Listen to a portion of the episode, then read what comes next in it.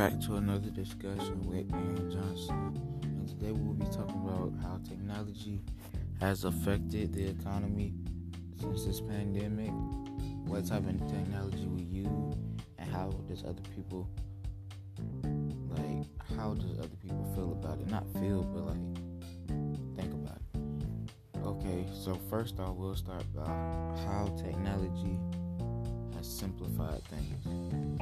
It has oversimplified things for its downfall, but we fail to draw a line. The fair use of software is a collective responsibility to bring convenience. Technology enables a sense of self monitoring and self discipline. One complaint individuals had that technology takes away is the joy of doing things. It's up to professionals to run the show with creativity. Human resource management is the backbone of a successful organization. They deal with the aspects of an employee's management, their role in identifying the gaps in performance puts the organization ahead. So basically, that's how I feel about um, technology and how has it affected. Not how I feel, but what other people, not only other people, what I think about it. For the first technology source that I've been using, well, not the source, but the real um, has been online video chat. Human resources funneling data to select the best candidate communication through chat and videos.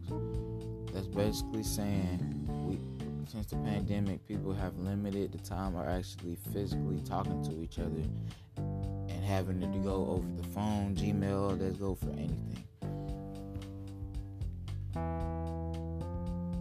The second one I've chosen has been virtual reality is to help your mental health since you can't go outside and social skills.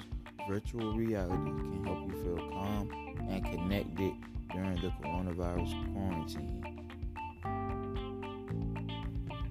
So basically, virtual reality helps you your mental state and your mind.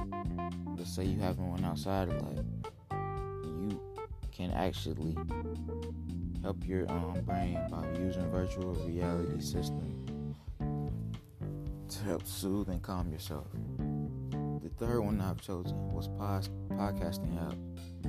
In this pandemic, the podcast listeners have increased by 10%. The podcasts have given people encouragement and relief. Podcasters feel like there is limited, but they are limited because of their of this pandemic and they can't go in the studios and more due to COVID. So, like I was saying, podcasting has restrained basically almost everything in the world because of the sickness, and we can't really do much. For my fourth one, it will be a car radio. The car radio helps during this pandemic. It warns us to stay safe and alerts us of any news that's going on. So let's say you're driving in the car and you like you don't have your phone or whatever. Just listen to the radio and they'll actually tell you what's going on in the, in the world and all the other things that's going on. My fourth and final one. Actually, my fifth and final one I meant to say is live streaming TV.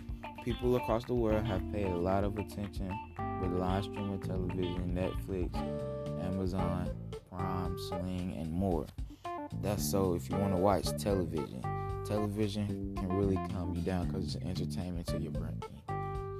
That actually restrains all the stress coming from this pandemic and the sickness. Now I would like to talk about my sources. My sources for the video chat is tech magazines. My virtual reality is how virtual reality becomes a happy place in quarantine. Third source for podcasting is prdaily.com. My fourth source for car radio is mediatracks.com. And for live streaming, it'll be bbc.com news slash entertainment. Thank you so much for discussing and talking about this podcast with me, and hope you like it. Peace.